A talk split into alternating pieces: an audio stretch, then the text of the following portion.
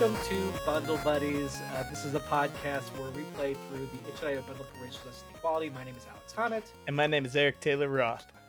The Itch.io Bundle for Racial Justice and Equality was launched in June 2020 during the massive outcry for racial justice following George Floyd's murder by police. It has 1,741 items from 840 plus creators and it raised over $8 million.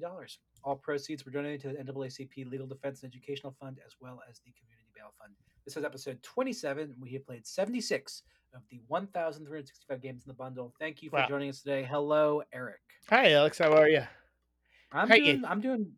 How I'm you doing a okay. How you doing, you dude? What you I been had playing? a weird. Yeah. I had a weird week last week. I'd love Are to you- talk about it. You want to talk about it? Yeah, I mean, I I got diagnosed with uh, COVID on like Friday the fifth, Mm-hmm. and then was scared out of my mind, and then the next week tested negative twice, like before I should have been able to test negative. So I don't know if it was a false positive to begin with. I don't know if I had it way before. My wife didn't get it.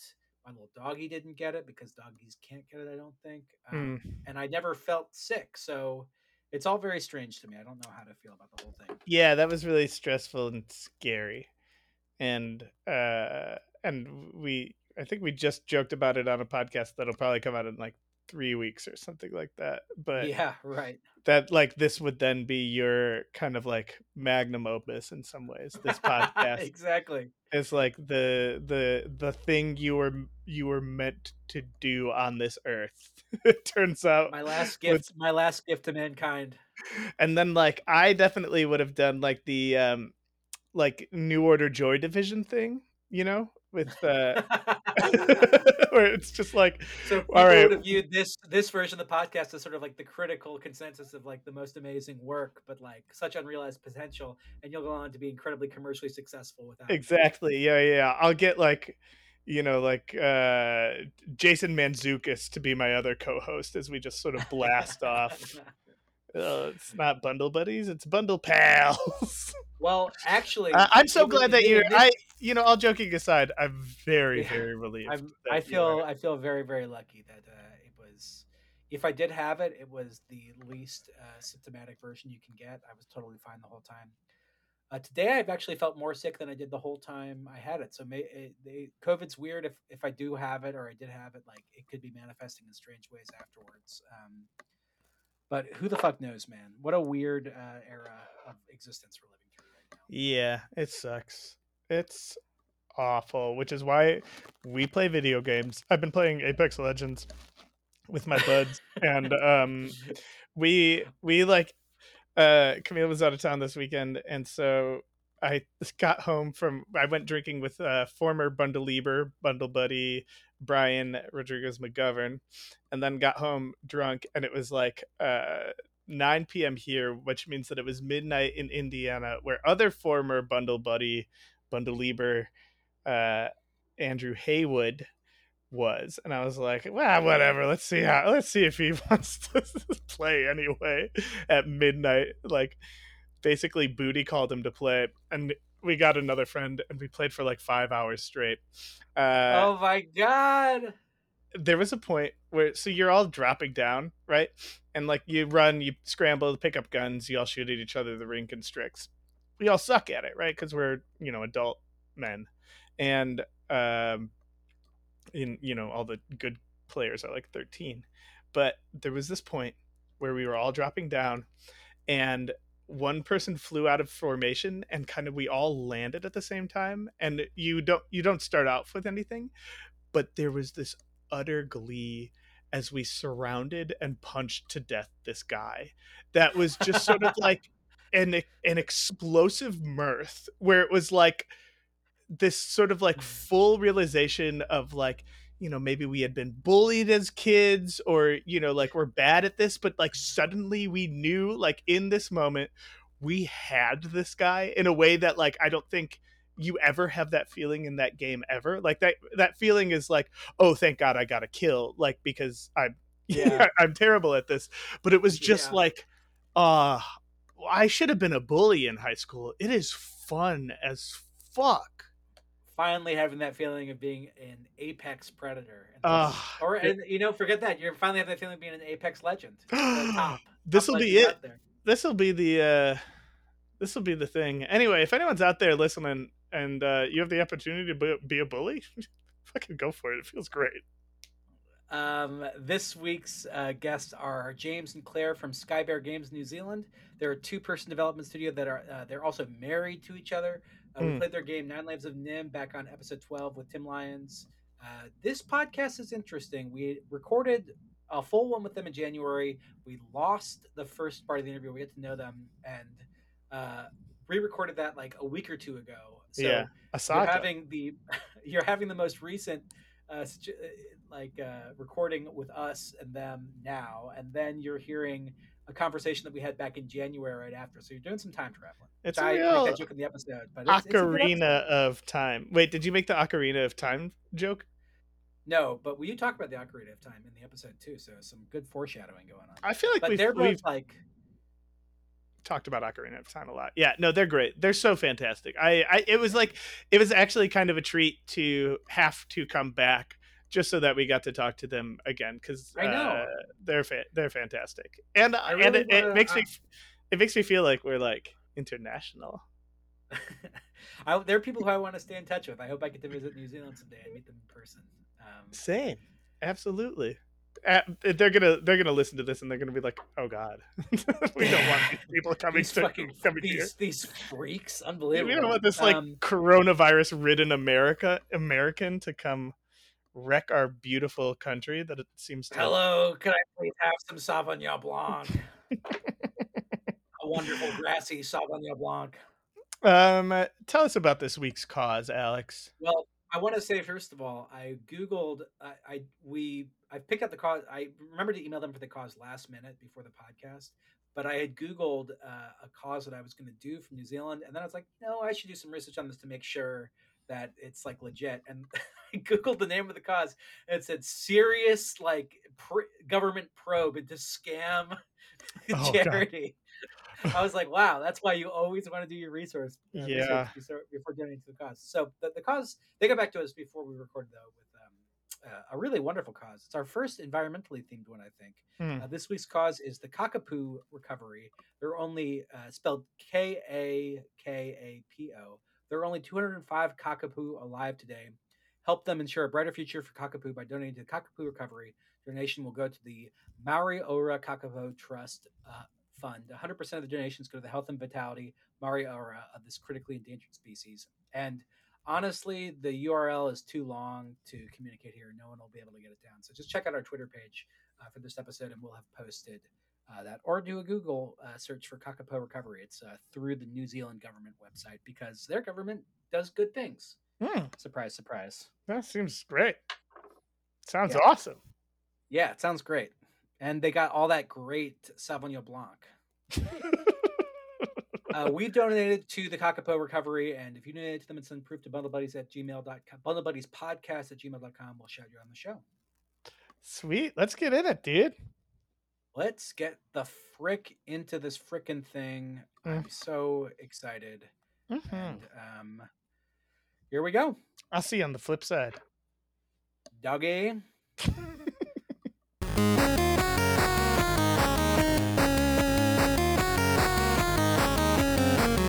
feel like our child would sleep through sirens anyway. He just when he gets sleeping, he he starts sleeping. Solidly asleep. Um, would uh, would the two of you like to introduce yourselves real quick, yeah, just let's do that. so that we let we'll make it formal? yeah. Yeah. okay, um, I'm Claire Dunning of Skybear Games. I am, well, last time I spoke to you guys, I was a software tester by day, but I'm actually a full time theatre producer by day now, Very And- cool. video game designer Yeah. by night. Uh, yeah. Uh, kia ora, I'm James. I'm a librarian, and I'm also a um, writing my first role playing game, which That's I'm awesome. currently stalled on completely and utterly. So that's You're 90,000 we words should- in. yeah, I, That's- I'm ninety thousand words in. I've just gone to the bit where I've got to write game mechanics now rather than story stuff, and uh, we we should say so we recorded the first part of this conversation we recorded this episode first back in january i believe uh, as james uh, uh, reminded me earlier but we recorded in january we got the whole game review portion and then it turned out that the opening portion where we just discuss our lives and what's going on and our history with video games did not record so we are recording this part many times forward and we'll be time traveling Oh yeah. where when this conversation ends, we're going to go back in time to hear the first conversation with the game reviews. So please be excited for any incongruencies with the time jump. It actually feels like we know you a lot better now. We've talked to, you know, Yeah, on we've two talked a few times podcasts. now. yeah, exactly. Uh, so it, it'll be at much uh, more formal and like a little awkward with the delay and stuff like that after we're done talking. But why don't we start? Uh, we had a great conversation last time. I'd love to hear about um, you, both your guys' histories uh, with video games specifically, and then also, you know, if we can dovetail that into a little bit about Skybear and what's going on yeah. with uh, that, that would be fantastic. Cool, cool. Okay. Um. first. all- all right. I sort of my first introduction to video games was watching over my dad's shoulder on uh, his Comi- uh, Commodore Amiga. I forget what number it was, some sort of number behind that, and uh, watching him play that. And then I had, my cousins had a PlayStation, and my brother and I were just like, oh. What is this? Mm. New hotness. We need this in our lives. And so one Christmas, I think it must have been eight, uh, we finally got that coveted PlayStation and we promptly covered it in stickers. Oh, Yes. such regrets. Such What kind of stickers are we talking here? Oh, I'm talking really embarrassing, like '90s, like pop hits. So it's like it's got like great. NSYNC and Backstreet Boys, and Ah, yeah, Awesome. Beautiful. I- Fantastic. I feel I feel like that would bring the value up of one like for an original PlayStation. I do actually. It's pretty like retro and uh, yeah. Uh, um, what What are some of those uh, early PlayStation games you had? The first thing we ever had was Crash Bandicoot. Oh, and uh, we were it. really bad at it as kids. We watched our, uh, I think it was like maybe 19 or something, we watched our, our cousin. He was o- staying over for like one summer and he just clocked the whole thing in front of us and we were just like, what? How does he even? Um, but I've se- I've since done it. Like I was I was probably about 19 actually when I managed to have the uh, dexterity needed. um, uh, sorry, Claire. Keep going. Keep going. After PlayStation, right. uh, Um, where where'd you sort of go? I think I was thinking about this the other day um, because I was thinking about like Pokemon, how I like Huh. I won a I won a Game Boy Color. I basically there, there was like this little school newspaper, not not like run by my school, but it was like sent out to like schools in Auckland, and they sent out this one that had a, a competition in it, win a Game Boy Color. And I'm pretty sure I like found a stack of them spare or something, and was just like yoink, filled in every single one, like about 130 things, sent them all in, and I got so at least my work paid off. But um, yeah, so I actually still have it. Oh, It's like a that. Pikachu yellow um, Game Boy Color, and I think around about that time, Oh my God, brother that got to move rules. the PlayStation into his room. Yeah, yeah, yeah, it's legit. Um, but yeah, my brother, why, why my brother got to have a TV and a PlayStation in his room, I don't know. My brother got to have a lot of things that I never got to have, but um, Is I he think at that point, no, no, he was younger. So it was very much Ah. like I was, you know, carving the way. I was like fighting, like when we were older, you know, when I was like 16 or so, I was like fighting to go out to parties. Whereas when he was 16, it was just like, oh, yeah. No fight needed. It's just a matter of fact now. Like, yeah, when you're 16, you can go to your friends' places and, yeah, whatever. Uh, but then um, I think I got really into computer games more at that point when the PlayStation was sort of more his thing. So Mm. yeah, uh, Oh, My- my- sucks. yeah, yeah, it was a little bit. Uh, um, uh, my sort of seminal um, texts, if you want to think of them that way, um, are hugely influential on me. Are like uh, Final Fantasy. Um, um, a whole bunch of those. I haven't played every single one. Actually, no. The only one I haven't played is is fourteen. Oh. Okay, yeah, I've literally played every other main entry in that series. Um, Pokemon a little bit, yeah. Uh, um, and like visual novel games and life simulation games, which definitely comes through in the genres of games that I am making so far. yeah. Yeah, absolutely. Uh, we'll get to that in a second, James. How about how about you? What's your uh, what's your journey uh, of gaming? Yeah, so I was never as big an electronic gamer. We never had a console growing up, so I'd go over to friends' houses and I'd go, "Whoa, what is this thing? This is amazing!" but uh, I started gaming on the Amstrad, which is uh, pretty That's old right- now. That's right. Yeah, yeah. Yeah, so we had classics like uh, Jet Set Willy 2, where you were this little white blob that ran through this very pixelated house, avoiding the yellow blobs and the green blobs and It's the blue blobs. It's a trip. It's a trip. I seriously recommend like getting an emulator and trying it. It's Yeah. so weird. Uh, yeah, it's this massive mansion. You've got to pick up all your things, and you could like if you went to the far end of the house, you could get on your yacht and sail off. And I've never seen that. if you got up to the top of your house, there was a um, there was a spaceship, and you could go on the spaceship and blast off, and then you could Oh my go god. through the spaceship and get to another dimension. Who is Willie? cool. I don't know. He's a jet setter. uh, so like. all- uh, all my family, me and my sisters, we'd play this and we had this map of like this is where we've managed to explore and we think that there's somewhere that you can go down here and and once every couple of months we'd manage to find something new Oh and my then put it on the map. gosh, I love it. Uh, that's cool. Yeah. That's super fun.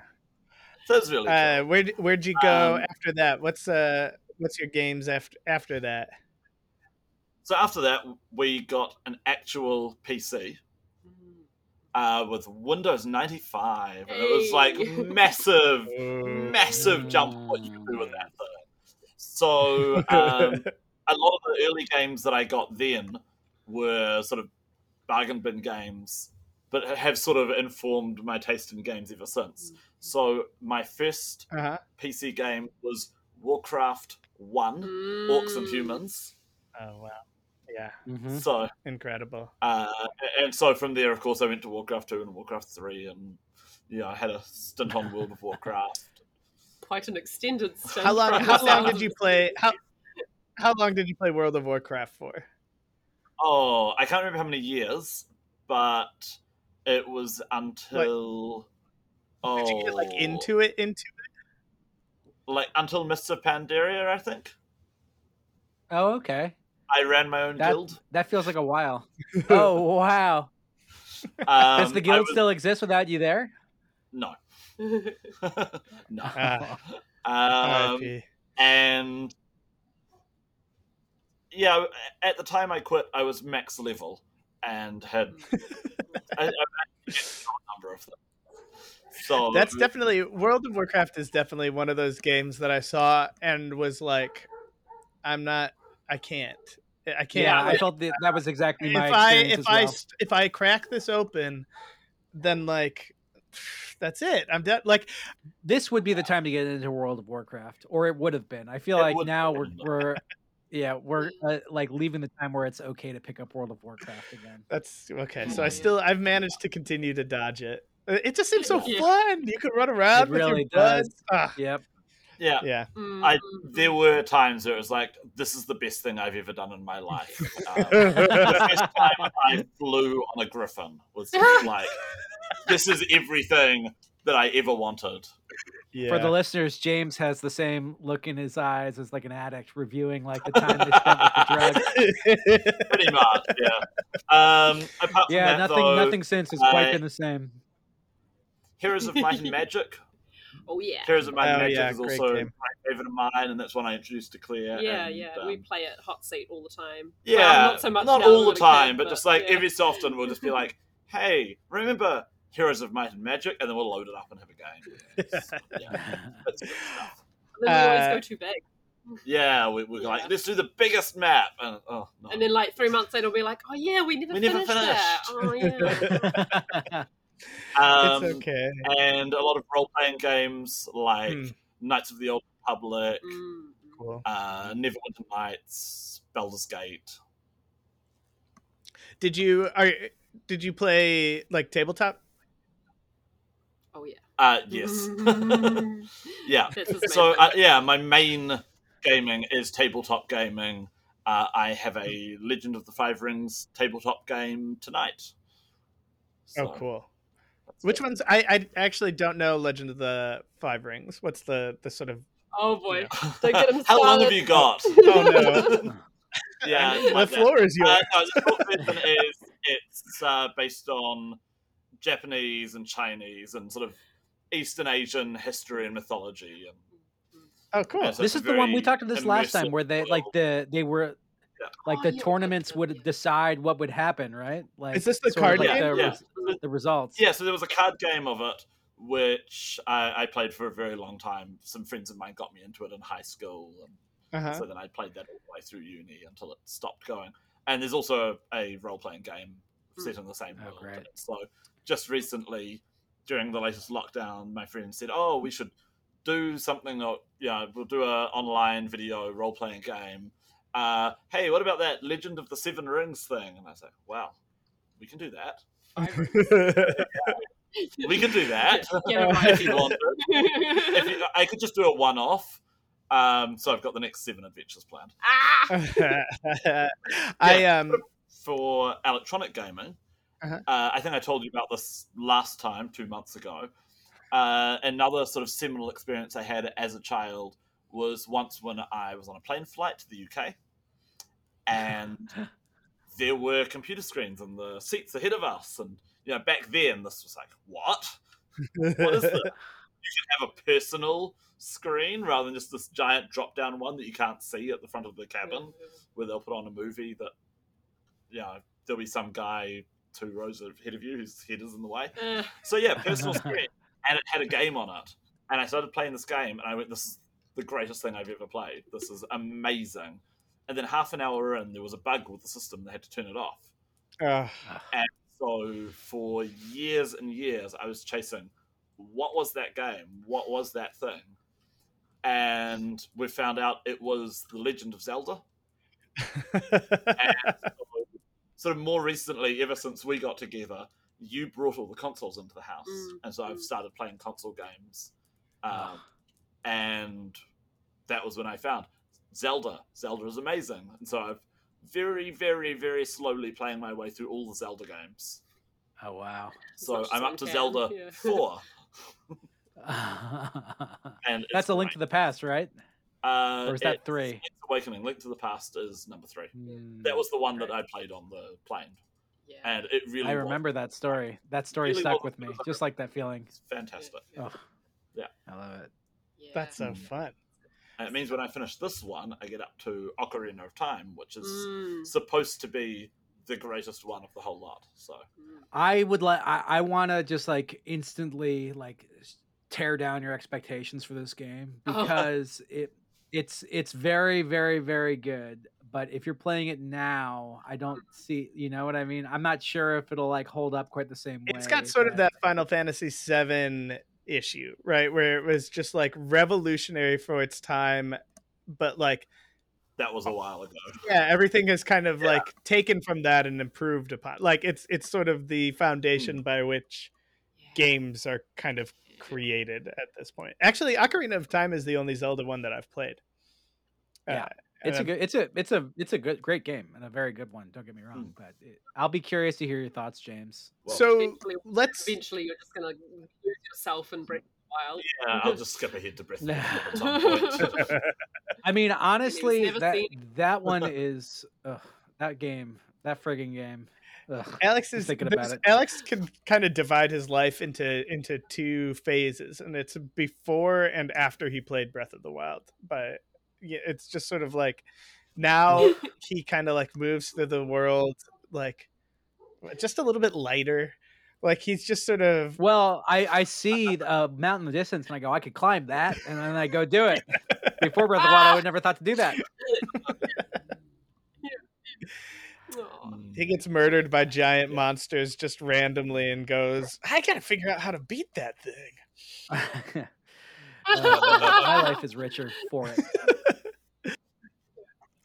Um, so that I mean, those are like such wonderful gaming origin stories. Like, how has that informed the games that you guys make at Skybear Games? Because uh, I, I realized that I didn't mention this, but the, the reason we connected was we played one of your games, uh, The Nine Lives of Nim, Fortune's Fool, a wonderful uh, visual novel that we played on the podcast, and uh, you know, you guys reached out, uh, sort of just th- thanking us, and also you know starting the lines of communication, and we wanted to have you on, and you know now. A couple of tries later, we've been on your podcast, you've been on ours, and we're f- finally going to release the episode. So we'd love to hear a little bit more about the you know the games you make and uh, you know how uh, that uh, you know the process behind making them, but also the way that's influenced your game playing now and what you like out of games and maybe how you evaluate. Sure, sure. Um, well, the first thing we did was actually a board game Yeah. together. Um, back when we were secondary school teachers, High we- school. high school for you. Yeah. Um, we uh, we designed a board game, and it was about uh, cats. This is an ongoing theme throughout our gaming. cats. Yeah, yeah. uh, yeah, so we made this board game, and that was our. it was first... all right. Like it yeah, wasn't. It wasn't perfect, but you know, people enjoyed it enough, and it got it got published by a local um, Kiwi publisher, Cheeky Parrot Games, and uh, yeah. yeah, And at the same time, I was like, just um, trying out this engine called Ren'Py, and um, going, oh, you know what? I really, I really, really like this. Um, maybe programming isn't this hugely unattainable thing that I sort of Maybe you thought can it have was. fun with it. Yeah, maybe I can actually do this. And so I went to retrain in programming and ended up getting a, uh job in software testing, which I was in for the last five years. Yeah. But and to start off uh, with, this was yeah. just a little sort of hobby that yeah, you were doing while you were going. I'm looking for an actual job, but while I'm do while I'm looking for an actual job, Mm. I'm just gonna you know play around with some Yeah, exactly. programming Yeah. and just mess around with this idea that you had. So with a with a, a game jam, um, Ren'Py has an annual game jam around about actually yeah March. So like the one this year would have started already. I wanted to take part, but I was like I'm You're I'm a not. bit busy. Yeah, super uh, busy just a bit busy. Um, I'm actually still working on the one from last year, trying to get that up to a release standard. But uh, yeah, so I made what was at the time called Prince of Cats, and I sort of just went.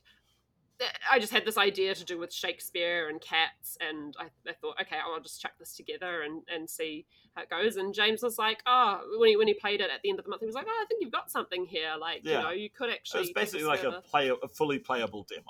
Yeah, yeah, yeah. cool. Uh, and, and so yeah, for ages afterwards, I was saying you should go back to that. You should finish that off. That was Mm, you know, there's real potential there. Yeah, it needs a polish, and but yeah, you've got something. the actual real thing that was standing in my way was I just needed a little bit of cash to um, pay for art. So we got our friend um, Jade to do all the Mm. art for it, and also having a Kickstarter for that helped um, pay for extra art. Like people could actually on the Kickstarter they could get their faces into the game. or so more importantly, they could get their cat's face yeah, into the yeah, game. yeah. So their cats, um, you, you might see cats and that's Yeah. yeah. so that um, like a friend of mine has got uh, a printout of the game with the shot with her cat in it on her locker at work. Yeah, That's so great. yeah, That's fun. yeah. Yeah, um, and yeah, so that that went out, and um, people who um, had bought it and, and were into that genre were pretty pleased with it. So I thought, yeah. okay. Um, and then I, I like a month later had my baby, had a baby, and then um, about six weeks. Yeah, about six weeks into maternity maternity leave, I was like, okay, I think I'm ready for like to have a piece of work to be doing Just something Uh, you can just yeah, do something I can casually do. when you're not. yeah, while the baby's sleeping, I, you know, I could just play video games all the time, and there was a great deal of that. I played Persona Five um, in the first like four months of life, um, but yeah, no, I spent like maybe about ten to twenty hours a week um, working on my next game, which is Wonderland Nights. White Rabbit's Diary. It wasn't called that at first, but there's some exciting news coming up for that one. But I'm not allowed. We're to not allowed to publicly talk announce about it it yet. so maybe, Wow. maybe the end of the. We'll get it- we'll get it off mic. tell you about. Yeah, yeah. yeah. Oh, but it is. Um, Well, it is out in China this- already, and it's yeah, almost the Japanese and German and Spanish translations are almost finished, and uh, Mm. I think they're doing French as well. Very I can't, cool. I can't actually remember. Oh man, Awesome. that's so cool. Yeah. So It, it's it'll be amazing. And Maybe we can get this po- maybe this recording also won't work, and then uh, we can release, we'll release it finally. when you can Don't share that say piece of information with us. Well, I, you know, like I every time we talk to you two, I'm like, it's you. You are so like upsettingly productive. Like, like I just feel so jealous. Uh, I'm just like, how? And then you had a baby, and you were like, st- like what? Like, I have trouble. I- you know, we like my I like making coffee in the morning, right? Like I. I'm actually I'm jealous you finished Persona Five. That game is like Oh, it's so huge. I've been trying to get back to it. I because I, haven't played Roy, um the Royal Edition. Say nothing Yeah. strikers. Oh yeah, Strikers just came out too. Like ah, I saw Yeah. basically said that you want it and you need it in your life. honestly, it's it's not hundred percent. Yeah, You. it's not one hundred percent healthy. Like I did reach a point last month where I was like up in the middle of the night because my baby wouldn't stop crying, and then the next morning I was a zombie, and I realized that like I realized automatically my thoughts were like if I got in the car and like rammed into a tree.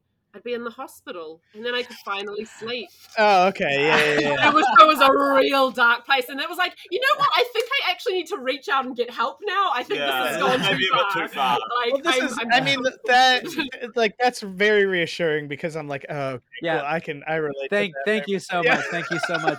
much. You're not. This is great. yeah, like you, yeah. it's, it's it can get very unhealthy at times, and I I'm honestly I I do sort of want to get my life to the point where it's like I can just make my video games and be a Sleep. mum and sleep. Actually sleep. yeah. Oh, yeah, yeah. Tends to be that you compromise. Yeah, because at the moment it's like I'm working like three full time jobs, and like James Yeah. only gets like a little look in. Like we used to play so many games together. Yeah, it was. we don't yeah, do that what, anymore. a couple of days ago you were like, if you want to play role playing games on Zoom with your friends every night, that would be okay. Yeah, go ahead, You go can just ahead. ask them to, you know, play every night.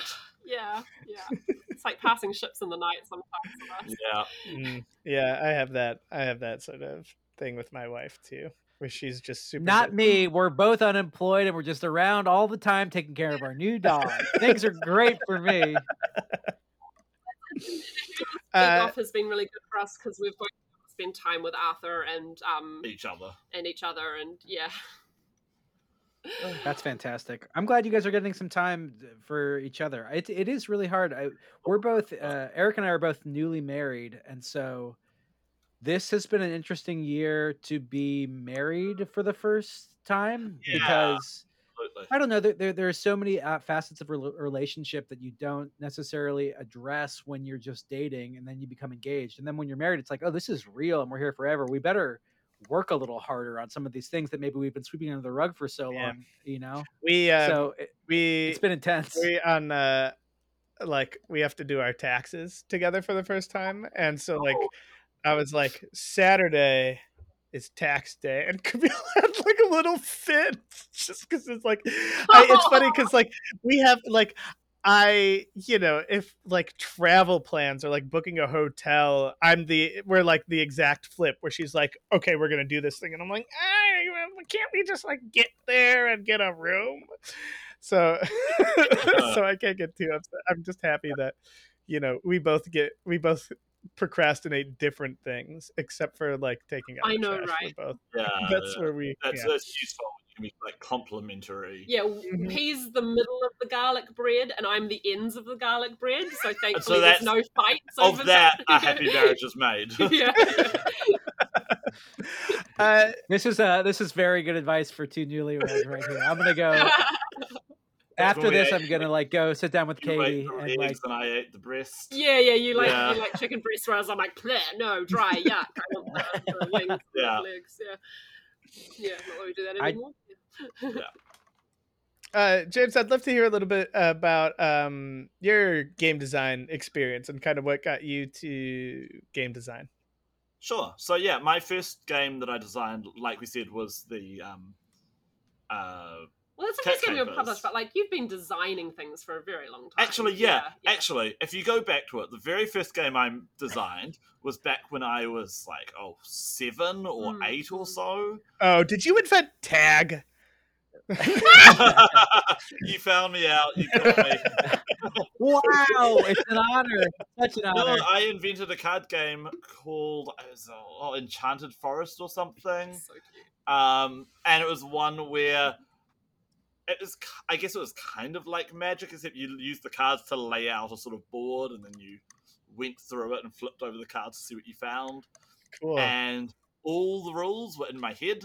Uh-huh. None of them were actually written on the cards, so I just had to tell people like, "This is what this means." This is what Actually, it just, it just makes me think of you haven't mentioned so far is um like Yeah. game books had a big part in your childhood. Well, I haven't been they? talking Yeah. about the sort of um, the role playing side, But- but, physical you know, role playing about it, side. But yeah, um, uh, so tabletop games like Magic the Gathering, Mm. like Dungeons and Dragons, game books like Fighting Fantasy and Lone Wolf, Mm, mm, mm. also Mm. really influential on me. Um, so yeah, so for game designs, that I think was my earliest game. Mm. Mhm. And then I remember that when I was at Teachers College learning how to be a teacher, we had to come up with projects that were pretty like Mm, mm. impressive things Mhm. because there was really tight competition for jobs. And so Mm, mm. you had to be able to show that you could pull out something ridiculous. So I made Greek democracy card game. the card right, game. Yeah. Oh And the students would create the different laws that made up Yeah. ancient Greek democracy. Some educational games. But like you were, you were uh, Yeah. a dungeon master and a game master like through all of this as well. Oh, sure, yeah, yeah. So, uh, um, that's how we met. yes, actually, running Dungeons and Dragons in a game store. Oh, that's fun. Because I was Yeah. like, I, I heard about Dungeons and Dragons from some American friends that I was talking to over, o- online, and I was just like, I want to play this. Like, how do I get into this? And I bought like a starter set for forty bucks, and I was like, how do I? I'll, okay, I'll, I'll, I'll game master for my friends. I can do this, and it was such a painful experience. So I was like, okay. Where in Auckland can I find someone who actually knows what they're doing, and I'll just be a player, and I'll like learn from from experiencing what they do, and so that's how I met James. Wow. This is like the When we met, you thought. I looked at him and heard him speak about with such enthusiasm about it. I was just in my, my head, I was just like, "This is the nerdiest guy I'm ever going to meet," Went wrong. and I wasn't wrong. And now we're married. Yeah, yeah. Aw.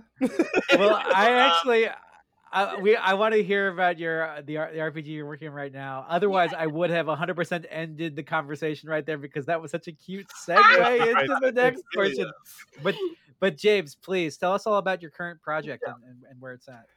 So, just like how um, it's I the want to same say- amount of time. I want to say Prince of Cats. Um, yeah, I know, but, I know, yeah, um, yeah, yeah. Uh, Nine Nine, Lives Lives, of Nim. yeah. Just uh, how Nine Lives time, was something you made, yeah. and then I said, "This has really got potential. This is really, you know, this is good." Um, so the project formerly known as Dragon Princes, Oh yeah, yeah. now yeah. retitled Dragons of Tyrania for better copyright potential. Sure. because there's a Netflix series called The Dragon Prince. So Yeah. yeah, anyway, Wait, a great series. I loved it.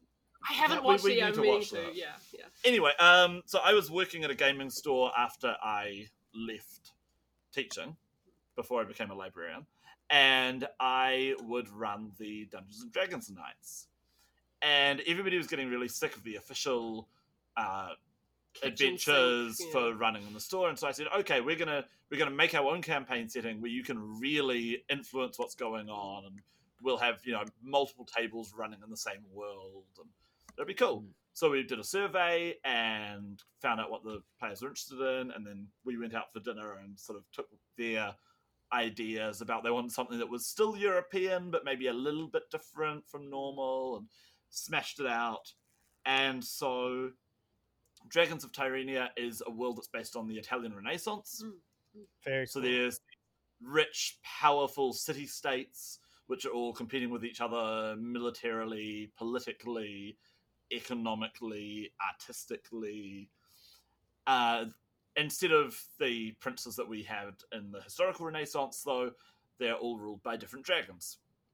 And so there's the Cool. different That's so cool. dragon families. Each city's got their own different theme Mm. and uh, and so every time I've run a game with it, people have gone, "Oh, this is really cool. This is really cool." And after after I stopped working at the game store, I went, "Well, that was a really cool world, but that's all over now."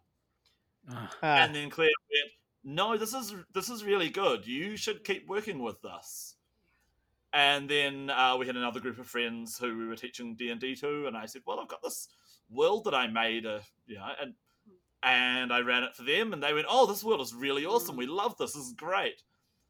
And so from there, it's been like something that's been in the back of my head ever Mm. since. Basically, everyone who he's um, GM'd for, whether they're like a new D uh, D&D player or like a more experienced one, has just been like, "This, this, This is setting, I want to be living in this." And, uh, And yeah. so when COVID yeah. hit, uh, and, and suddenly we were all stuck at home, I started writing it up Mm. for Dungeons and Dragons. It's a little bit more sort of gritty and realistic than D and D, which is Mm. very like everyone can just throw fireballs at the snap of a finger. Yeah. Yeah, and this wants to be a little bit more grounded and a little bit more. Um, is morally ambiguous what I want to say? It Oh, is not, isn't nuanced. it? It's Nuanced. nuanced. Mu- Yeah, morally yeah. Okay, nuanced. yeah, yeah. yeah. More morally nuanced. yeah, it's very much like uh, about the political corruption going on. Yeah, and um, all the different dragon, all the different good dragons can say what we are doing is absolutely the right way, and they can all back it up with you know this is the best thing for everyone. Um, but that's their that's their opinion. Yeah, yeah, yeah. You've sort of got. We- actually like did this big event at um, Armageddon Expo as like sort of like the Comic Con. It's, it's a little bit smaller It's a lot smaller, but it's sort of like a little bit. like New Zealand's version of Comic Con, and like Yeah, we had a table there, and and James we running ran a massive- massive yeah, interactive event where we taught people how to play Dungeons and Dragons. We got them to sign up for one of two factions, yeah, both of whom are lawful good, so they should be on the same page, but they had completely different ideas about what yeah, it meant yeah. to be lawful and good. And so they were at war. Oh wow. and so Cool. players got to sign up and they could take part in the adventures and they the choices that they made day to day would influence what happened on the next day's adventures. And it was horribly complicated and probably way too much effort. It was way too much realistically, for the Yeah. amount of people we actually talked to, but um, you know, it, it But it was pretty was still- cool. And at the end of it, the bronze dragons conquered the silver dragons' capital which was so city. and- yeah, it's really funny because we didn't expect that to happen. Because and, Yeah. and even with people walking up and voting, like a lot of people looked at the silver and they heard our pitch, and our pitch changed like several times. everything we were like, "Here's Turns the out if you pretty- call one faction fascist, yeah." they lose. well, like here's the pretty Ah. um, Uh, dragons who are into art and freedom, and here's the you know, very like Spartan-looking bronze dragons. Militaristic. militaristic, and there are the invaders, and it's like, who do you choose, the invaders or defenders? And a lot of people go, oh, well, the defenders, obviously. Yeah, But then I went, okay, how do I how do I change this up? How do I um, do so- a bit of propaganda and sort of sway the, Yeah. the balance of? you need to um, make it a bit more. so I started saying like, okay, so you've got the silvers who are a little bit like hypocritical, neo-lib, like let them eat cake, sort of don't really care about the poor versus the like, yeah, these guys are invading and they're a little bit They, tyrannical. they but want wanna make sure that unify. everyone's- Yeah, they want to unify. the They want to make sure that everyone's fed, and all humans are going to get healthcare. And you know, they might genocide one type of dragon. At least Oh god. you know, and Yeah. with that, more people started voting for bronze. So it really was all about like how this is a this is a conversation worth having in our own society. So we yeah, appreciate yeah, you guys yeah. getting it started.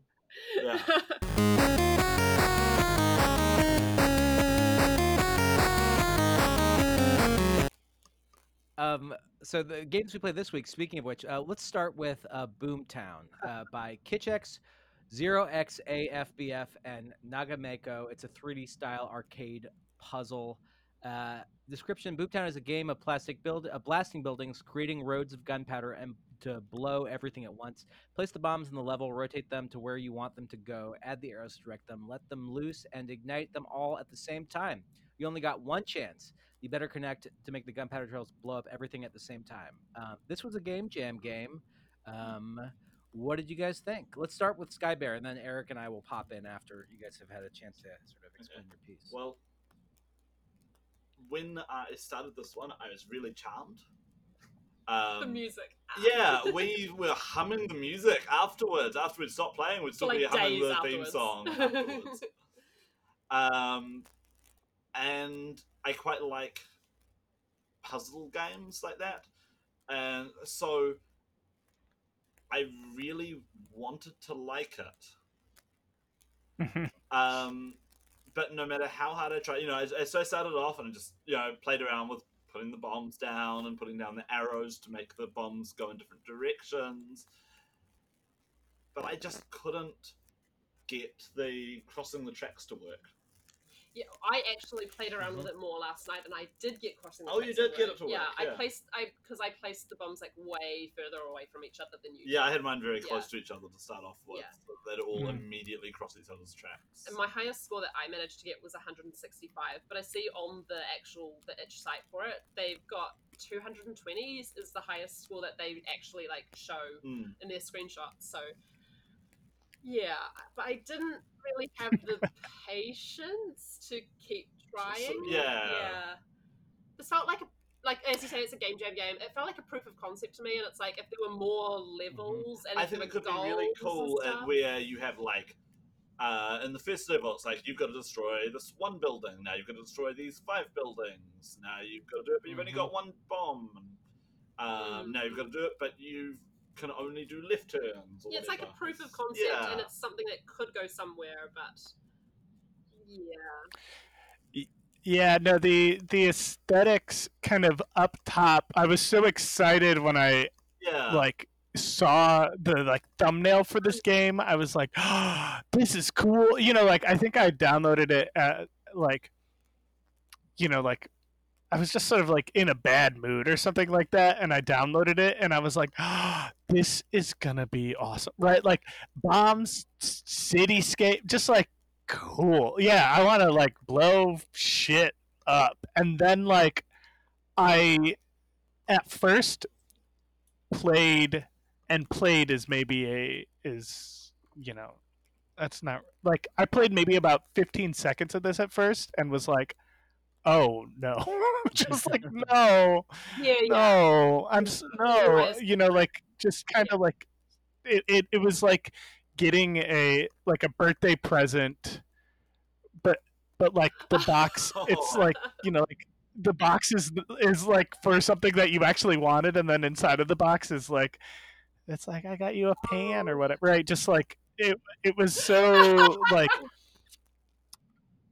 i was like so fr- like frustrated because like yeah i think you're right like aesthetically sonically like it's kind of it's they it's like oh cool this looks like a thing you know like the graphics looked like up top like they were going to be like cool and fun to interact with right? Like that nice little like diy sort of style graphics and then and then yeah the game itself was just really not um it's a game jam game right so it's like Right.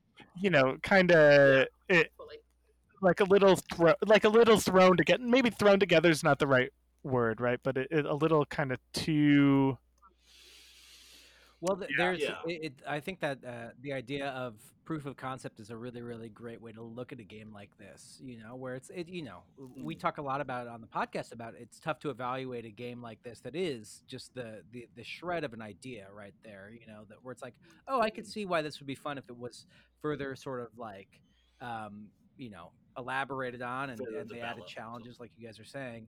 Um, but but the the the problem I had with it was that like the the I couldn't even get the core conceit of it to be very fun for me, you know, as it was going along, Yeah. unfortunately. Um, and so uh, the idea of kind of like uh, it's interesting, Eric, because I, I had a similar response. This game kind of reminded me of the N64 game uh, Blast Corps. Have you ever heard of it?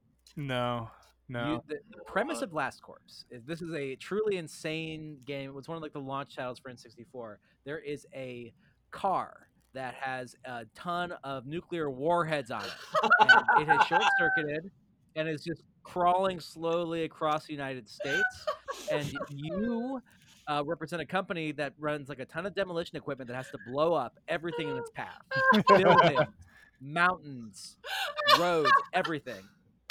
And so they every level I they it. constantly build upon that of like raising the stakes. Uh, and you start out with like bulldozers, and then you eventually get to like mechs that do different things. There's one that has a jetpack that does like ground slams, one that does uppercuts. It's just like all kinds of goofy shit. And Yeah, at the start of this game, I was like, "This feels like Blast Corps. I'm gonna have fun with this." And I was like, "Oh, no, it's it's very different. It's No, it's yeah. different- Yeah. it's not a not a thing uh, where you delight in the explosions. It's uh, a thing where you kind of like strategize what the explosions will be, you know, as it goes on. And to be totally honest, I couldn't even get it to work. I couldn't figure out how to make the things explode. It took me a little while. Yeah, I mean, like you, so you create this like gunpowder path, and then you have to light that, and you hope that the lighting of that kind of ignites the other gunpowder paths that you've kind of created. There's a board game where you're racing and your robots.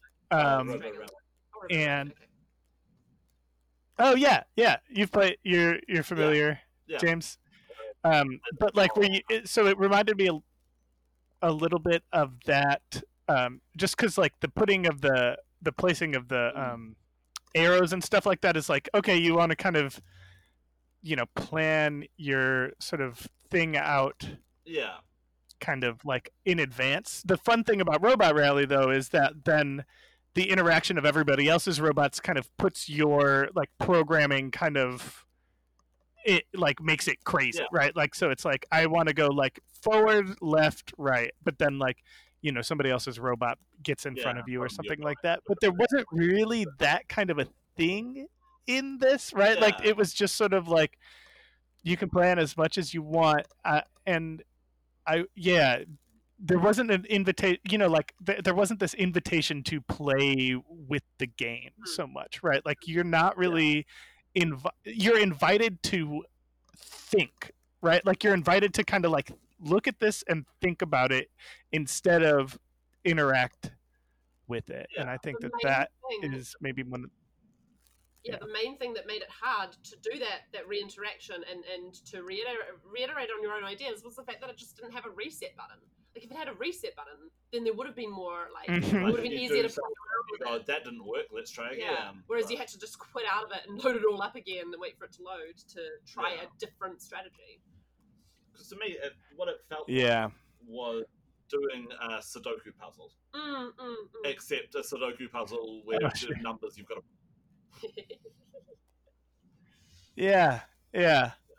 Which is like, I mean, I think that that's, uh, I, I think that that's an interesting kind of conceit for a game. But I think you know, like if if this is like a proof of concept or something like that, then like maybe the next step in this is like give me a level one, right? Like give me a level Yeah. one, which is like really small. You walk the bomb there, you blow it up, you did it correctly. Thumbs up. Give me a level two, right? Like yeah. that that that would inspire a little bit of like oh okay now i know. Like it's almost like we started on the last level yeah. of this game Yeah. right? Where it's like and if i have up until this point played enough so that i'm like okay awesome. Like this is a huge map. I really just have to try and nail this. Like i'm going to be more inspired to return to something like this in order to try and play it again because that's i don't know that's what games are they like they invite you to like try and like do better than you just did right like that triggers that weird part of my brain um but this didn't quite have that thing there Mm, mm, mm. Yeah. So, um, what do you guys think? Uh, let's go around. I'll start. Am I a pass or a play for this one? This one I am unfortunately a pass on. Uh, as a proof of concept, I think there's a lot of interesting stuff here, but I didn't really have a sense to get drawn in enough to really get into the gameplay loop and enjoy myself. And I'd love to be welcomed in a little bit more uh, to do that. Um, Eric? Yeah, I think I'm also a, a pass. I again like aesthetically, you know, buildings, bombs, kind of like weird, you know, mechanics that you can kind of see up front. Uh, I'm there for it. This, you know, it's a game jam game. I don't know what um, plans kind of you proceeded or proceeded uh, this. You know, I, I think that there's potential for this to be a really fun kind of set of mechanics together, but the game itself was not quite there. So I'm a pass. How about you two? I really want to say that it's a um, play, but it's just there's just not enough there. I feel like the developer of this one could probably go back to it and with like even just like a week of extra just adding in a bit more stuff and tweaking it could do something really cool with it but right now I hate to say it but it is a pass from me too Yeah, same here. It, it's a pass from me because it's ultimately once you've done it and you've sort of gotten as far as you want to go, there's no point there's in no trying. replay really Yeah, except yeah. can I do slightly better That's what I want from it. I want replayability, and it just doesn't feel that way yet. Mhm. So yeah, I'm a pass. Yeah. So we haven't really we haven't exactly talked about this yet, but um, as game designers your, yourselves, how uncomfortable do you feel about passing or playing on some on some of these things? Is it like do you feel like you're like uh, do you feel like a level of sympathy or like are you are you just ready to throw bows and like throw down and be like, stake your claim, the shit's bad. Are you Kanye West right now? And you're like, fuck this, I can do better than this? Or is it I think- like, no, I, I know how difficult it is? it's very nuanced. Like I, I'm not gonna say I could do better than this because this is not my style of game. Like I wouldn't know the first thing about how to program this game. So I, I look at this and I'm gonna go like, oh, cool. Like they've done something that I've got no idea how to do. I have no idea how hard or easy this is. Um, I don't work in that engine, but I, I noticed that it was the Godot engine, and it sort of makes me Mm. think like are there technical limit uh, limitations to this? Is this an engine that I want to investigate using or not? And I, I need to do more Hmm. investigation because I'm not sure that this is the best um, representation of it. Perhaps I know that there are even some Godot games that are on Switch, so like. Uh, y- yeah, it sounds like there's a wide range of variety of what you can do in it. But um, James is far more critical than me Yeah, usually. I- well, I'm not the um, programmer. Claire's the programmer. So for me, um, normally I I'm just looking for something that's going to entertain me, and if it doesn't, Mm. I'm not going to keep playing. and he's my harshest critic too. So That's because yeah, we've had so many play readings. We've, James, you are speaking Eric's language right now. yeah. so um, yeah, I don't really have any skin in this game. So Yeah. it's I do feel a bit of sympathy, but at the same time, like I don't. I also have sympathy for the players, and I don't want to mislead in any way. Okay, moving on to the next game, uh, we have got Atomic Reconstruction by TKEX, a 2D puzzle game. Atomic Reconstruction is an atmospheric puzzle game where you have to use the power of fusion and fission to create and modify specific atoms or groups of atoms. Experience 33 unique challenges in the atmospheric world of chemistry. Okay, I will say out the gate that I couldn't get this to run on my computer. So, oh. unfortunately, uh, but also, I came very close to failing chemistry uh, when I took it for summer school. So, you know, probably a net positive for me. Um, I'll reply to that So- one too. Yeah, go Um, for it. I I hated science at school. I had a couple of really bad science teachers in a row, and so I was interested in the subject. And then after a couple of years of that interest getting drilled out of me, so I could get this one to work, but I just didn't care. And it, I felt it was really sad and really unfair, but and it's like it's not a reflection on the game, it's just me. I personally just didn't care. Sorry, developer. Yeah, so there's um there's like a a pretty like approachable game. I I know that you've played it before, Alex, but like where it's like you have two twos and you can combine them to make fours, right? And then like you get fours and six. Like there's there's and it's all squares and it's like I, I've seen tons of different maps for you know that type of game, right? Where you're kind of taking apart and combining um, and in that grid game, you know, I probably one month was just like, you know, probably poured 50 hours into it, right? And so I think that like there the this game is kind of playing in that toolbox, but it felt like homework.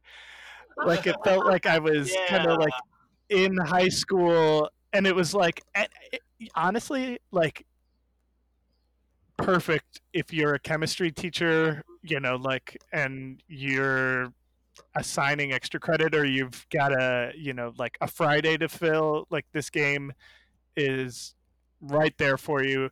You're taking apart atoms you're putting them back together. Cool. But it's it was definitely yeah james i had a similar feeling to you where i was like i started it out and i was like oh okay yeah all right This is what this is. this is this is i because i also i had a similar i loved math in high school and like as soon as you get to like actual real world applications of that math i was like "Mm, that's not what i like how about you claire how'd you feel I'm going to be the dissenting voice on this one. I actually, okay, it's a bit strong to say I loved it, but I enjoyed it and I played it the whole way through. I oh do okay really love puzzle games, and I just sort of can just get into this zone where I just want to clock it, Mm. even if it's not like this one. Definitely was lacking a lot of features that you'd expect just you know from playing modern puzzle games, like the um, is it twenty forty eight that one where you're Yeah. sliding the grid, and Yeah. threes is the same sort of mechanic. Um, yeah, it was missing like you know a quick reset, sort of um, re- uh, undo buttons, and um, I mean not not every game comes with undo buttons for sure, but um, it, I was playing it on but these last two definitely haven't and claire is gunning for you. My yeah, um, I was playing on my laptop, and it was very unfriendly to play on a small screen. No like easy scroll, like I had to keep moving it, the camera around and stuff. I- don't think it's. I definitely don't think it's for everybody. Um, but for me, it was addictive, and that sometimes these puzzle games just like Yeah. sink their hooks into me, and I want to. I want to beat them, and it had this definite goal of like, there's 33 levels, just. just that was something I like. I did appreciate. You know, we were talking about with the last one how we wanted it to scaffold what it was doing and build up to greater challenge, and that was something this one did do. To be fair, it did start That's off true. with a really Yeah. simple challenge, and then go, okay, now you know how It to do that. Let's Well, even then, advance up to the next uh, one, and simple, but it didn't. I don't know for like maybe a child. I don't think it would have explained itself enough, and like yeah, child Claire would have wanted to play this. Adult Claire got into it and went, "Okay, this is going to be a bit hard, but let's do it." Um, I I feel like it Mhm. could have done with like more scaffolding. Like you know, it had the scoreboard at the end of the game, which had a bad bug in it, by the way, because Oh. like you know you try and click on the scoreboard, but the the screen it would click straight through, so you would click through to the main menu and just go to a, like the level that you couldn't you couldn't actually see which level you were going to. And I've had this problem. This is one of the problems when I was um, programming the menus of Nine Lives, and something I'll have to re-encounter again when I reprogram the menus. But if you forget to make your screens, the word is modal, um, then if you click through, you might be clicking a button on a different screen that Oh. the player can't see. Yeah, but like I would have, I would have liked something like maybe there could have been a par for each puzzle, like do it in a certain number of moves. Um, there could have been the Mm. scoreboard could have had fabricated leaders on it already, so you can sort of look at your score and go, "Oh, okay, I actually did fairly well," or "Oh, I didn't do that well." Um, but as it was, I just I sort of had no idea whether I did well or not. yeah I, I guess it's just sort of like did you get through the level okay cool That was then my that was you did it great yeah. also Yeah. in the blurb that they Science. gave there, that they say you know this is this is an atmospheric game, and it's is it though? yeah no it's very it's definitely very technical. And and it's also like uh, how much how much game design is there in this right? Like it, in some ways you're just taking kind of the rules of science and then you're saying that there's a game here. And i and, and in some ways there is but in some ways that like the creative game part element of uh, of the design is sort of a little lacking right like it's it's not Well, and like and it's One part I will. Uh-huh. How far did you get? How far did you get through? I not I didn't you know I played four levels and and was just sort of like Because in, the, like, mhm. in the twenties, it actually starts becoming more of a game. But you have to play through Oh, okay. all of that. Like Yeah. it starts restricting the amount of space that you have, and so the choices you Oh. make actually become super. Hmm. But that's so like But that's, that's like cool. the last five levels. Yeah. so that's cool. Yeah, I don't know. I mean, I still I I do think that like this could be a really fun teaching tool. Like if and um Yeah. that's about where I am. It would be nice to imagine that Yep. maybe this game could help rekindle or or connect someone's love of science, you know, uh, all over again. Maybe if we had had this when we were in uh, school, uh, it would have undone the awful work of uh, all these terrible teachers we had. But uh, I, I I will um, recuse myself from giving this one a, a grade since I was not able to play. Uh, why don't we start start with you, uh, Eric? What do you think? Are you pass or play? Yeah, I feel like uh, unfortunately I'm gonna be a, a soft pass on this one. I think that yeah, I I mean everything that I've said. So you know, again, I think if you're a you know sixth grade or even like freshman high, high school chemistry teacher and you uh you know want a little bit of a kind of interactive way to teach your students about fusion and fission and the interaction of molecules. Cool. You know like this is this is great for that. It'll give you a nice little fun kind of like brain puzzle in there. But there is just sort of uh yeah i don't know. It it didn't i i th- yeah it not just it just as far as a puzzle i wasn't like drawn in and attracted to it right? And i think that that's kind of a risk that i think that that's sort of a anytime you make a- decision when you're like creating something you're there's just going to be some people that are like not on board right?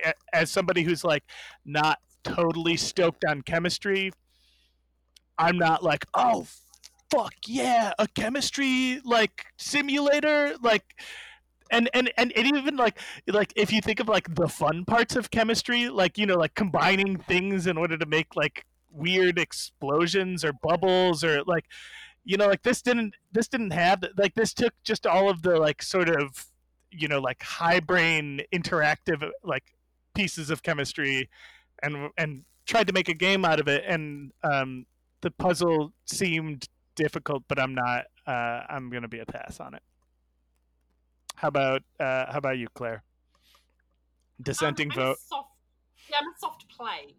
I, I only Okay. if you're into puzzle games, and only if like the hard mathsiness and like you say the lack of explosions doesn't immediately turn you off.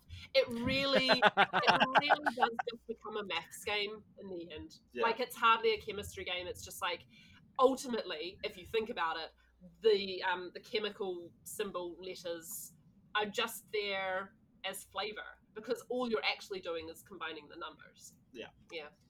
I Hmm. agree entirely with Eric here. Um, soft pass from me with one coat of paint over it, making it look a little bit more fun and having little explosion effects and stuff. you could make something that'd be really fun for kids learning the stuff, but pass.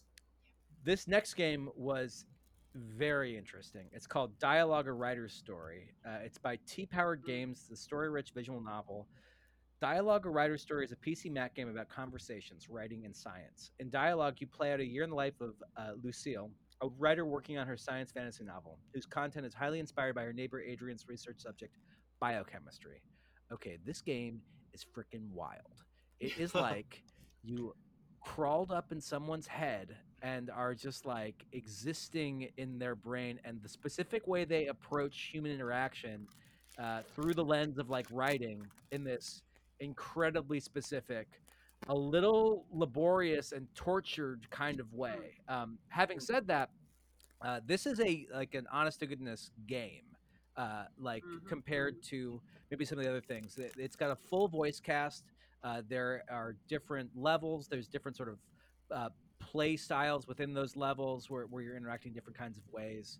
Um, the, the, at the core of it, you are sort of in uh, these like conversation, sort of like storyboarded pages where you find specific elements of the conversation that you want to pursue, which branches off into another element of the conversation, which uh, may fulfill certain thoughts that you have that you want to get answered as it goes on. Um, within that though there's a lot of questions about like what the point of that is or like whether or not the decisions you make actually then affect what's going on because it's very hard at least from my experience to tell like just why it is that's happen what's happening. Um, uh, then there are sort of front facing more visual novel things where you are applying some of the skills you have used to tease out more information from people. Um, so that's sort of this was i think the the game most that we put this week that has the most to actually sink our teeth into about it.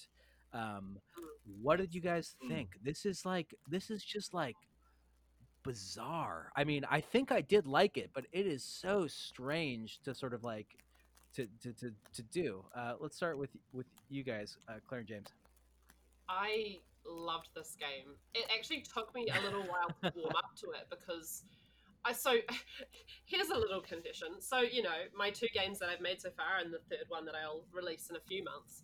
They're all visual novels, but like there are many games in the visual novel genre that I don't like.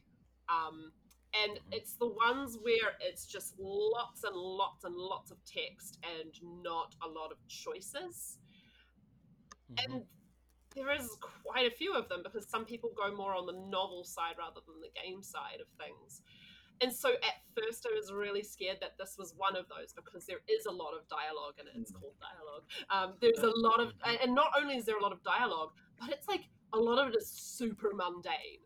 Like it's such a British game. Everyone's just talking very normally, being very polite to each other. Um, there's no massive. There's no really conflict. There's a couple of characters who do sort of rile each other up a little bit, but uh, so I, at first I was a little bit wary, but then it just utterly won me over with its mechanics, and yeah, I was hooked. Mm. James, how about you? So I felt very sort of hot and cold about this one. Um, on the one hand, so I, I only played the first couple of levels of this one, and I really appreciated what they were going for with the conversation trees and sort of branching paths and the, the way you could travel back to parts of it and you'd get something here and you'd try and use it over there in the conversation. It reminded me of a really cool browser game called Socrates Jones, where uh, which is sort of like a philosophy simulator game, uh, and it's got a very similar sort of mechanic to that. And so I really liked that, and I appreciated that. Um, and it was doing something really unique with being, like you said, so much in one person's head. But at the same time, the whole way through, I was thinking, is this going somewhere? what is it Oh actually yeah. about? Yeah, I mean, Yeah. so I have a pet peeve. I feel I feel like these like I'm going to be Mr. Negative on all of these, but I have a like I've got a pet peeve about first of all writing about writing Ah! and like and then second of all writing about writer's block where i'm like you know what? I actually don't have to participate in your eh, like creative block. Like you can that's that's your responsibility as a creative person to get through and then when you get on the other side let me know what the good stuff was that you had to work through. But to make something about the process like your difficulty making something is that's to me like i you're kind of making me do your your homework with you Yeah. right like that's like like i you if if there's something in there that you want to show the world that you want to explain to the world and that you want to like give to the world yeah, then yeah but if you can't figure that out then like there might not actually be a thing in there you know like so so i think that like kind of from jump this this eh, this yeah there was definitely a little bit of like wow like can't you know like i just you're you're like say that again It's, it's almost to me like it's becoming one of your rules. You got, so you don't. You don't you don't know Eric has a rule. So it's the spike rule, and if you're in a game, a platform game, and there's spikes, this, if the spikes are pointing up, they better only kill you if you land on top of them. If you Right. walk into the Look, and I agree. But yeah, it sounds like writing about writing is one of your new rules. Well, if it was i yeah i mean I think that's a life rule for Eric. that's just yeah that's like it's it's kind of just sort of a, like you know books about it movies about it just like i don't want to you know like and it's so funny because like there's you know like there's not a lot of paintings about painting or like about my inability to paint you know or like or maybe there is but like it's writing is one of those unique things where people feel like it's interesting to talk about the fact that they can't figure out what to talk about and and um you don't like Sorry, I'm something. So one thing I do want to say in this game's defense, having said like I have never played anything Mhm. like this. You know it's I mean? strange. Yeah, no, you're right. I mean, which is like one of the things about it that like uh, was I think very charming and cool. Was, was and I was trying to think to myself because there's an element as you're learning the rules like early on where it's it, it, felt like nonsense where it would be like oh but by the way like uh, for, don't ignore a thought because that might lead to a quizzical you know like just a word that I have no grounding in. I was trying to think like if I had if I had like started when I started playing like turn-based strategy games or something like that, there was probably a lot of like heavy lifting I had to do to understand these concepts. But now, whenever I play a JRPG, I just bring so much of that with me to like my thing of the genre. So there is, I think, some of that at play in this that that made it a little more laborious to get through early on. and Um, it's almost it was strange too because it it felt like the main character wasn't like I was ready for this one dude to be the main character, but then like you kind of sh- the main character shows up at the end of that conversation like and is like sorry about those guys over there. And you're like wait who who am i following here? I mean i think that the like I- okay i've been i've been mean and so let me say some nice nice things. Uh, the the process of the character talking to their main character or, or like or like this new possibility of a main character and these characters like being really kind of cruel like they're, they're like the character the characters that this person wants to write are like assholes Yeah, yeah, yeah. and I think that that's really funny. Um, and then also like this sort of there's something maybe haunting about like the way in which this sort of like narrator like to get through a conversation with somebody requires so much of this sort of like deep diving, analyzing everybody's kind of like smallest, tiniest details in their conversation, right? And like going back and forth. And like, that's wild. Like, that's so strange and surreal. And like, and the fact that it's, that a lot of it is mundane, right? Like, it makes it even more bizarre because it's like, how do I piece through this, like, you know normal kind of how are you what do you do sort of conversation it's like oh better ask him about yeah i don't it's very it's it is fascinating Yeah. It's weird, dude. You're walking around in this person's skull a little bit and like, man, what a place to be. yeah but it is like i mean like and maybe part of it is like it might be one of the like you know this this is maybe one of those games about anxiety that didn't say up top like this is about anxiety like thought- this is an anxiety game about dialogue Mm, mm. Yeah and so maybe i think a thing that i'm reacting to is like actually that like Maybe this is how we're meant It's to not a positive feeling to feel that way. yeah, Yeah, exactly. yeah it's like i you know like there was a point where like i was trying to get through an email right like i was trying to like send off this email and i'm rewriting this email in this game and it's like I've done that. Like I just had to do that. and now I'm playing a game where I'm like rewriting an email in this game Yeah. and I'm trying to figure out how to correctly talk to my like publisher. Well, so I th- that was one of the things for me about it i- just the idea of like you know it's kind of torturous in like this very specific way, way of like oh yeah sometimes life is you're you're learning how to be a human in this game a Mm. little bit but it's like you're learning from a, a robot almost you know of like but but it's it's it's that's the uh, you know, it's wild is the only thing I can kind of say about it.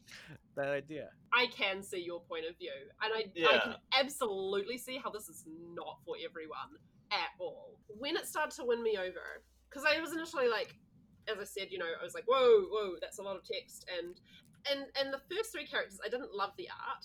It, I, it Mm. grew on me as we met more characters, and actually as we got exposed to the UI, and I got more of the like, oh yeah, she's a writer, everything's writing themed, and she has a little okay, her bedroom, like, and she keeps her like thoughts and perspectives and stuff in a little box up in her bed, in, her bedroom closet, and she can open up the box and like she's got a little notebook with each different idea, and, and I really, I really liked that. I thought that was like a special way of organizing a menu, making it be this Part of the room. artifact that that she has. I liked that we were constantly going between three different styles of exploring a conversation. As much as like the email one was a bit slow for me because I want to just like click through the things Mm. multiple times and see my options, and she would always have to have a, a, a sound cue in there each time. But like, you know, it wasn't the worst, and the emails were always shorter than everything else. I seeing the seeing a conversation as a map as like rooms that you can go into.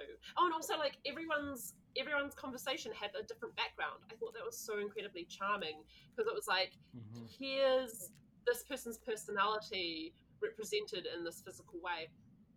But yeah exploring conversation and, and unpicking thoughts I think I, I appreciate that. Like, I'm, not- I don't really suffer, or at least I don't think I suffer from anxiety. But like, I appreciated the idea, like when you're listening to a conversation, but you have a thought in the back of your head that you're trying to answer about someone, and finding the answer through the conversation. Mm. I, did, I I appreciated that. Mm. I mm. I I think I actually hmm. liked the map levels more than the just straight like dialogue time response ones because I've seen and I'm also developing one. I've seen a lot of like timed dialogue response ones before, but whereas I've never seen anything like Yeah, a I, map I like the dialogue maps. yeah. and to me this felt like a i don't know thought simulator Mm, for mm. this is what I love this that. is how other people might Might you know, when you're having a conversation with someone and they're kind of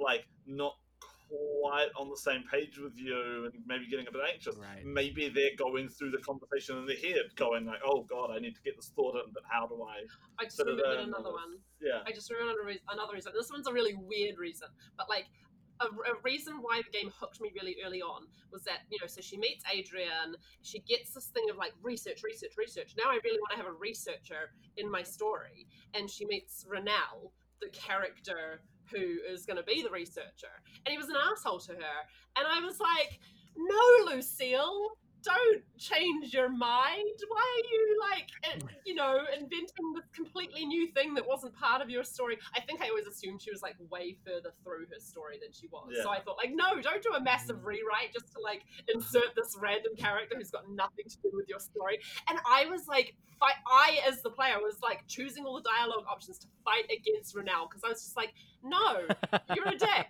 No. Like, Back up, and also like let Coldana be. The, I felt really sorry for Coldana. I wanted her to be the main character, but then I met her, and she was like, "No, I'm happy." And then, but there was also a part of me that was like, "Are you really Coldana? Like, are you really happy? Are you just being, are you just being accommodating as a woman? Are you just being accommodating, like you know, so often happens?" And then you meet another character. If you go even further, you meet another character she randomly inserts from meeting someone who's even more of an asshole. Oh she's very impressionable, She's extremely impressionable, yeah. And like as a writer, I get it. And it, it, just to me, I wasn't sure if the story was don't be overly influenced by others' decisions. And so that's how I started playing it. I was fighting for Lucille to have more backbone. And eventually I sort of realized mm. that like that wasn't actually where the story wanted me to go. But like I'm Hmm. also not actually 100% sure where the story wanted me to go to, to go because I, now that I've unlocked everything, I actually finished a playthrough, and I wasn't sure if I was going to replay it. But now that I've actually played it, and I have now unlocked like the the thing that shows me that I have five more endings to get. uh, Now I want to play because now I can see like the end goals. Yeah. Oh wow. But like I haven't I haven't actually unlocked an ending somehow. Like I've finished the game, the credits have rolled. And I'm in like New Game Plus, but I somehow n- that wasn't, That wasn't an an ending. ending. Like there are five endings, and what I got was Oh. not. Not ending. one of them. I don't. That's I don't bizarre. understand that. that is Uh, uh yeah. that's absolutely bizarre. That is so Mhm. again wild is what is what I I Yeah. would like to say about this game, sort of through and through. It's it, like the that first interaction. And Claire, I think you- you're kind of like getting at something which is really interesting. Is like in that first interaction with the fictitious character, I did not get a sense at all of what my specific choices I was making there, how that interact, like how that would actually like affect the person I was talking to. Which for a game about conversation, I just felt like it should be a little more clear. There was also just a lot of choice right there. Yeah, you know, yeah. you you make choices constantly right there, and it's the the not having a sense of how things are being impacted was uh, very very strange to me in, in sort of this kind of a game. And then having said that, like the fact that it so much of it is going so much is going on under the hood that like you can play through the whole thing and the choices that you make like might affect it so much that you don't even get an ending to the game is again wild to me. Like, wild I did. I did actually get an ending. Like my brother, um, Yeah. Lucille's brother, and and I had a conversation of like, um, so you know, you you're showing the the draft of the novel to publishers and how it's going, and that's cool. And like, that was this scene after the credits. So like that, I thought that was an ending, you know. But Yeah. apparently there are like endings that are more indie than that Than ending. I actually kind of Um, like that idea. Of, of- to me, like I said, it felt like getting into the head of someone who's maybe neurodivergent, um, neuroatypical, and so I kind of like that idea of you are obsessively picking over this conversation, but you have no idea Mhm. how they're taking it. Mm. Yeah. There was a big part of that for, for right me choice? too. That Did I- hey, you know, I, I'm gonna have to go back and play some more of this. But uh, let's uh, let's go through quickly about our passer play. I'll start. Uh, I am 100% a play on this one. Um, I like visual novels. This is a bizarre uh, entry in the canon of visual novels, and uh, well worth a play to check out just to see this kind of. Th- This person has created an entirely new sort of mechanic within this genre, which is not something you can say about a lot of these games, you know, where they, they so much work goes into it that they've actually built something very new and very interesting. And for that reason alone, I'm a play, even if it doesn't tickle me the same way that uh, you know some some other games that we've played that are like this, like for example, None of Nim did. Um, so I'm I'm a play. Uh, check out this this uh, this this thing. It's it's something else. Uh, Eric, let's toss it to you. Yeah, I um, I think I'm gonna pass on it. Unfortunately, Uh, you know the it is. I think maybe maybe it's like a little bit too close to like an actual lived-in experience. Like it just like it's it's like it very much simulates be like a frustrating mind thing, um, very accurately. And so I think um, because that's not exactly something I want to live inside of, and I think I I turn to games um, for a different reason. Like I turn to games to try to escape maybe some of my like brain not behaving in the way that I want it to behave. Uh, for for that reason, this one in particular is not. Uh, but I, you know, I, Claire, I loved what you were saying um, about why you found this fascinating. So I think it this is again, it's also hitting my weird pet peeves and stuff like that. Um, so yeah, unfortunately, I'm a pass. Uh, what about you two? I am play because you need to make your own decision on this one. I don't feel like this is to tell you what you should think about it. Yeah. Whereas I am play, but like if you're not a visual novel player, this might not. Yeah, this might not uh, bring you in if you want something action oriented.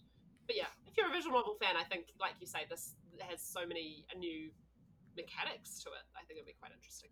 Yeah. Before we end, I would love it if you could speak a little bit about the projects you have coming up right now at, as Skybear Games, uh, both the D and D campaign, but also all the wonderful games that are, are on the docket because there was a lot of cool stuff. And then share uh, what's going, like where people can find you online and, and, and the different projects you have going on there. Right, do you want to start? Sure. Okay. So my project that I'm working on is Dragons of Tyrrhenia.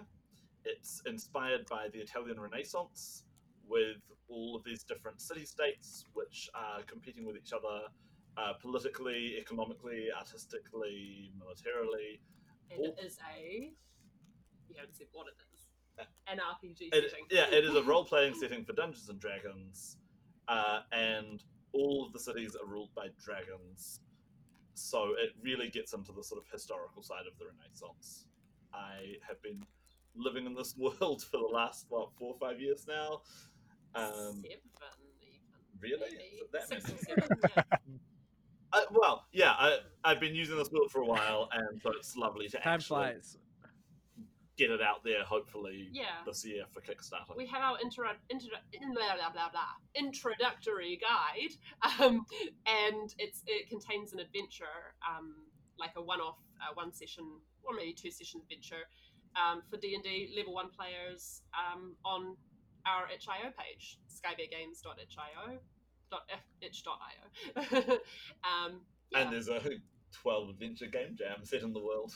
There is, yeah. There's a little bitsy um, Yeah. thing that I made in twelve chapters to be part, to be part of the Bitsy Game Jam that ran over all the twelve months of last year.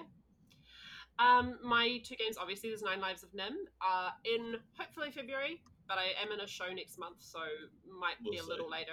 I am going to re-release Nine Lives of Nim with full voice acting. I'm going to, um, as we said earlier in the conversation, um, but that, that got missed out was I've taken on board a lot of the feedback from you guys. I'm going to make the menus a lot nicer in terms of a tactile experience. I'm going to try and trim down the exposition and turn it into like a nice scaffolding instead rather than just being text, text, text in your face all the time. And uh, yeah, a few other little improvements to life. And then what's happening with that and my other game, uh, Wonderland Nights, White Rabbit's Diary, is they are both in the hands of two different companies. Wonderland Nights has already gone out in China in simplified Chinese, and it's uh, and they and Nine Lives of Nim is next for them, and both games are being translated into a number of European languages, Japanese, and will hopefully be hopefully this year on Switch and PS4, and possibly hopefully even Android um, if I can manage it. And uh, and they've got another game coming up later this year.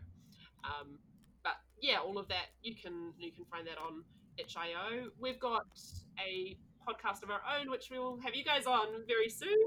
Um, Very excited. and that's called the Skybear Games podcast.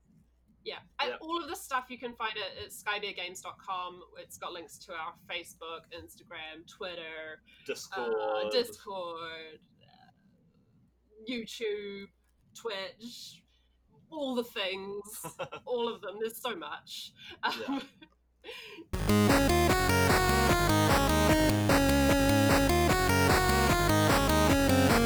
That was great. What a fun podcast. Oh man, you know what, Alex? I think that you and I are getting really good at this. I wholeheartedly agree. Our guest next week is Claire McFadden. She's a comedian based in Chicago who, uh, in the regular times, tours with the Second City, but she's also a writer for Jackbox Games, uh, Ooh. makers of the Jackbox Party Pack. Uh, so we have a classic industry insider episode.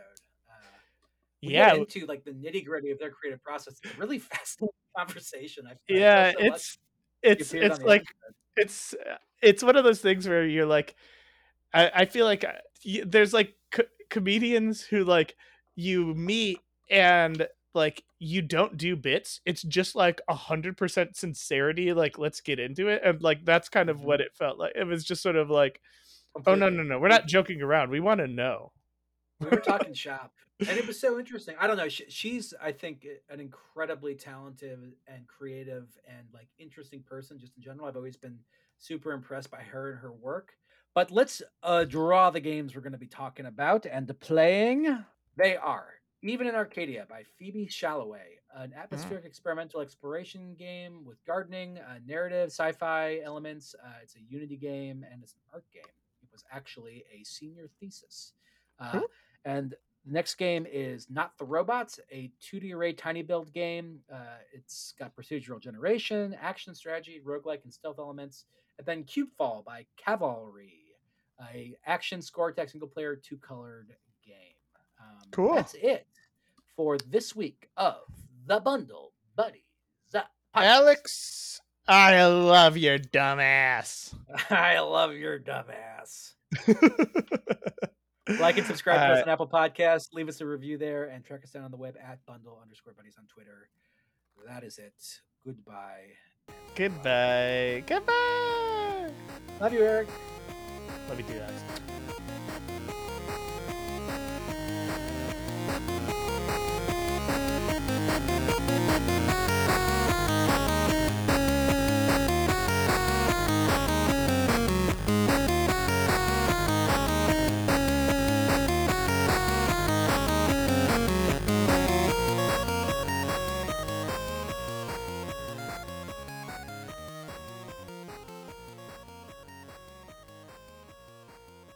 Bundle Buddies is produced by Alex Honnett and Eric Roth. Our theme song is Neo Shiki by Roll Music. Email bundlebuddiespodcast at gmail.com to say hi. Hi.